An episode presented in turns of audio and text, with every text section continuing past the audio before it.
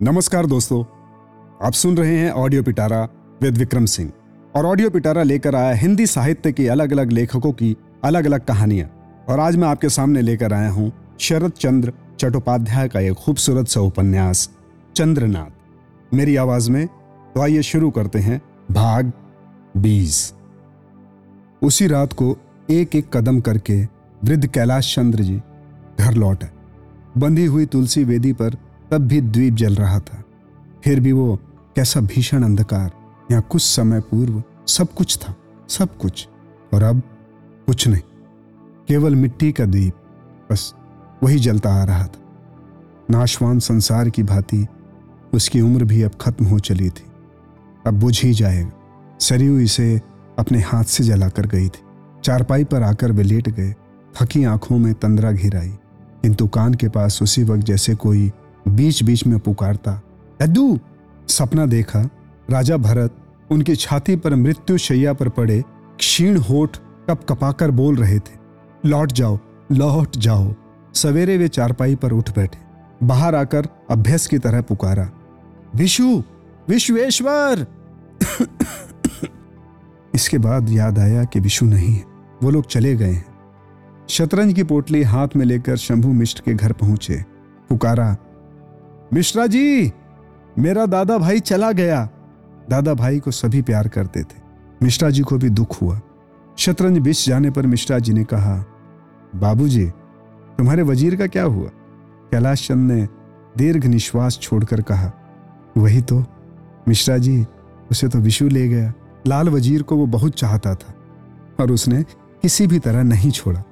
उन्होंने स्वेच्छा से अपने प्राणों से अधिक प्रिय शतरंज के जोड़ों को खराब कर दिया। ये कहते हुए उन्हें लाज मालूम हुई थी। मिश्रा जी ने कहा तब दूसरा जोड़ा बिछाऊं? बिछाओ। खेल में कैलाश चंद्र की हार हुई। शंभु मिश्र उसके साथ बहुत दिनों से खेलते थे परंतु कभी नहीं हरा सके। आज हारने के कारण वह सहज ही समझ गए थे। बोले बाबूजी, अब तुम्हारा सारा इल्म भी विशु अपने साथ लेता गया क्या? बाबूजी के चेहरे पर सूखी हँसी की रेखा दिखाई दी। बोले, आओ, एक बाजी और खेलते बहुत अच्छा।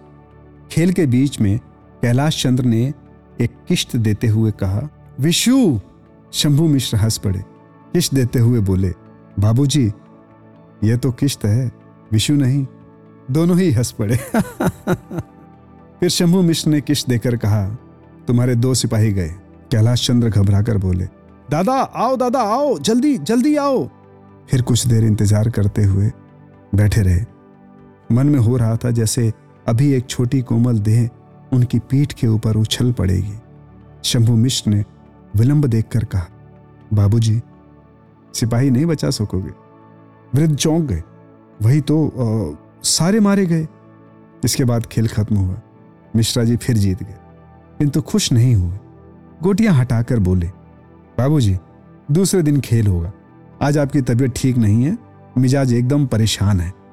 घर लौटते समय दोपहर हो गई। मन में हो रहा था कि विशु तो है। नहीं, विशु तो नहीं है। फिर इतनी जल्दी क्यों? घर पहुंचकर देखा कि लखिया की माँ अकेली रसोई घर में बैठी हुई है। खाने का इंतज़ार कर रही थी। आज उन्हें खुद ही रसोई बनाना होगा। खुद ही लेकर खाना होगा अकेले। इच्छानुसार भोजन करेंगे। कोई जल्दी नहीं, कोई घबराहट नहीं। विश्वेश्वर का भी डर नहीं। बिल्कुल स्वाधीन, परंतु वो अच्छा जो नहीं लगता। रसोई घर में जाकर देखा, एक मुट्ठी चावल, दो आलू थोड़ी सी दाल और कुछ लकड़ियाँ। आँखों से आँसू फूट निकले। दो साल पहले की बात याद आ गई। तब भी यूँ ही बनाना पड़ता था। यही लखिया की माँ सभी चीज़ें तैयार कर देती थी, किंतु तब विशु आता भी नहीं था और चला भी नहीं जाता था। कटहल के नीचे उसका बनाया हुआ छोटा सा खेल का घर अब भी मौजूद था। दो टूटे हुए घोड़े, एक हाथ, एक पाँव। मिट्टी का छोटा सा पुतला और दो पैसे की टूटी हुई बांसुरी वहाँ पड़ी थी। बच्चों की तरह वो वृद्ध उन्हें बटोर अपने सोने के कमरे में लेकर चले गए। दोपहर को फिर गंगा पांडे के घर शतरंज बिछाकर बैठने लगे। शाम को मुकुंद घोष के बैठक खाने में जमने लगे, किंतु प्रसिद्ध खिलाड़ी कहकर कैलाश चंद्र का उतना सम्मान नहीं होता, क्योंकि तब वे दिग्विजयी थे। और अब एक एकमात्र खिलाड़ी। उन दिनों जिसे हाथ पकड़कर खेल सिखाते थे, वही आज चाल बोल देता है। इसके साथ वे बाजी रखकर भी खेल नहीं पाते थे। आज स्वेच्छा से एक किश्त मारकर ही खेल आरंभ करता हूँ। खेलने का शौक अब भी पहले की तरह ही है। परंतु अब वो सामर्थ्य नहीं है।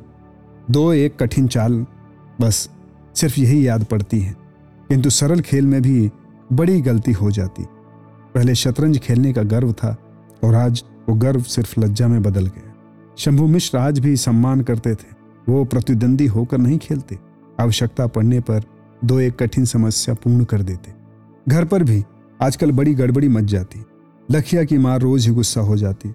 दो एक दिन उसे आँसू पोछते हुए भी देखा गया था। वो कहती, बाबू खाना दाना क्या एक बार की छोड़ दिया? जरा आईने में अपनी सूरत तो देखो। कैलाश चंद्र हंसकर कहती, बेटी रसोई बनाना बिल्कुल भूल गया हूँ। अब बर्दाश्त नहीं होता। बहुत दिनों की पुरानी वो दासी छोड़ती नहीं। बक बक करके एक आध मुट्ठी चावल बनवा ही देती। इसी तरह पूरा एक महीना कट गया। इसके बाद तीन चार दिन तक कैलाश काका को कोई नहीं देख पाया। शंभू मिश्र को यह सब बातें पहले याद आई। वे देखने आए, पुकारा बाबा जी अरे बाबा! लखिया की माँ ने जवाब दिया, कहा, बाबा को तेज बुखार आया है। मिश्रा जी ने अंदर आकर बिछोने के पास पहुंचकर बाबूजी को देखकर बोला, बुखार हो आया है आपको? कैलाश चंद ने हंसकर कहा हाँ मिश्रा जी, पुकार हुई है, इसी से धीरे धीरे जा रहा हूँ। मिश्रा जी ने कहा, छी, राम राम राम, आराम हो जाएगा, ऐसी बातें नहीं करते। अब आराम होने की उम्र नहीं है ठाकुर। कविराज का बुलावा आया है। कैलाश फिर हंसे अड़सठ साल की उम्र में कविराज आकर क्या करेंगे मिश्रा जी? अड़सठ साल? बाबूजी, अड़सठ साल का आदमी भी जी सकता है।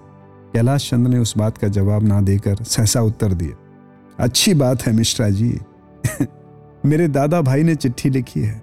अरे लखिया की माँ, वो जंगला खोल देती, मिश्रा जी को चिट्ठी पढ़ सुनाऊं। तकिए के नीचे से एक चिट्ठी निकालकर बड़ी तकलीफ़ से शुरू से आखिर तक पढ़ सुनाई पत्र बांग्ला और हिंदी भाषा मिश्र होने के कारण हिंदी भाषी शंभू मिश्र ने बहुत कुछ बातें समझी और बहुत कुछ नहीं समझ पाए। रात को शंभू मिश्र कविराज को बुला लाए। कविराज बंगाली थे, कैलाश चंद्र से परिचय था।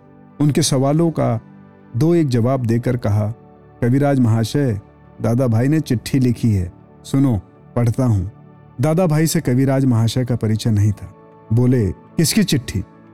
दादू विशु की। अरे, लखिया की माँ, चिराग जरा यहाँ रखो तो। रखो बिटिया। चिराग के सहारे उन्होंने सब कुछ पढ़ सुनाया। कविराज ने सुना, या नहीं कैलाश चंद ने यह जानना भी नहीं चाहा। सरयू के हाथ की लिखी हुई विशु की चिट्ठी थी। वृद्ध को यही सांत्वना थी, यही सुख था। कविराज महाशय दवा देकर चले गए। कैलाश चंद्र शंभु मिश्र को पुकार कर विश्वेश्वर के रूप, गुण, बुद्धि और इन सब की समालोचना करने लगे। दो सप्ताह बीत गए। किंतु बुखार ठीक नहीं हो। वृद्ध ने तब तक मोहल्ले के एक एक लड़के को बुलाकर विशी को एक पत्र लिखवाया। मोटी बात यह थी कि मज़े में है और केवल कुछ अस्वस्थ हो गए, किंतु चिंता की कोई बात नहीं। ये सुनकर कि कैलाश काका के जीने की अब कोई आशा नहीं है, हरदयाल देखने आए। दो एक बातचीत के बाद कैलाश चंद ने तकिए के नीचे से वो चिट्ठी निकालकर उसके हाथ पर रखते हुए कहा, बाबूजी, पढ़ो। चिट्ठी बिल्कुल मैली हो गई है। दो एक जगह फट भी गई है। अच्छी तरह से पढ़ा नहीं जा सकता। हृदयाल जो पढ़ सके, पढ़कर बोले, सरयू के हाथ की लिखावट है। उसके हाथ का लिखा है, पर चिट्ठी मेरे भैया की है, मेरे विशु की। नीचे उसका नाम भी है। वृद्ध बातचीत से उतना संतुष्ट नहीं हुए। बोले, उसका नाम और उसकी चिट्ठी केवल सरयू ने लिख दी है, और वो जब लिखना सीखेगा तो वो खुद लिखेगा। हरिदयाल ने सिर हिलाकर सांत्वना दी। कैलाश चंद्र उत्साह से कहने लगे, पढ़ा पढ़ा। हाँ बाबू जी मेरा विशु रात को दादू दादू कहकर रो उठता है। वो क्या भूल सकता है? इस समय उनकी आँखों से दो बूंद गालों पर बहकर तकिए पर आ गिरे। लखिया की माँ पास ही थी। उसने दयाल ठाकुर को इशारे से बाहर बुलाकर कहा, ठाकुर, जाओ। तुम्हारे रहने पर दिन भर बाबूजी इसी प्रकार से बातें करेंगे। तुम जाओ। चार पाँच दिन और कट गए। अब हालात निहायत ही खराब हो गए। शंभू मिश्र आजकल रात दिन वहीं रहते बीच बीच में कभी राज आकर देख जाते। आज दिन भर होश नहीं था। शाम को कुछ होश हुआ। इसके बाद अर्धचेतन अवस्था में पड़े रहे। गंभीर रात को बोले विशुदा मेरा वज़ीर अब दे दो, नहीं तो मात खा जाऊँगा। शंभू मिश्रा ने पास आकर कहा, बाबूजी, क्या बक रहे हो? कैलाश चंद ने एक बार की उनकी ओर देखा। घबराकर एक बार तकिए के नीचे हाथ डाला, जैसे कोई चीज़ खो गई हो, और आवश्यकता के समय हाथ बढ़ाने पर पा नहीं सकते हो। इसके बाद हताश होकर करवट बदलकर मधुर स्वर में बोले, विशु, विश्वेश्वर, एक बार वज़ीर दे दो भाई। वज़ीर हारने पर खेल कितनी देर होगा? इस संसार के दाव पर कैलाश चंद्र वज़ीर हार गए थे। संसार के मालिक के प्रति कातर भाव से, जैसे उसी की भिक्षा मांग रहे हो। शंभु मिश्र पास खाकर खड़े हो गए। लखिया की माँ ने चिराग मुँह के सामने रखकर देखा कि उनकी आँखें चढ़ गई थी। केवल होठ अब भी काँप काँप कर जैसे कहते हो, विश्वेश्वर विश्वेश्वर, विशु कदू वज़ीर हारने पर भला कितनी देर खेल होता है? अरे विशु विशु दा वज़ीर कहाँ है? दे दो भाई। दूसरे दिन दयाल ठाकुर ने चंद्रनाथ को एक पत्र लिखा कि गई रात कैलाश चंद्र की मृत्यु हो गई। ऐसी ही इंटरेस्टिंग किताबें कुछ बेहतरीन आवाजों में। सुनिए सिर्फ़ ऑडियो पिटारा पर। ऑडियो पिटारा सुनना ज़रूरी है।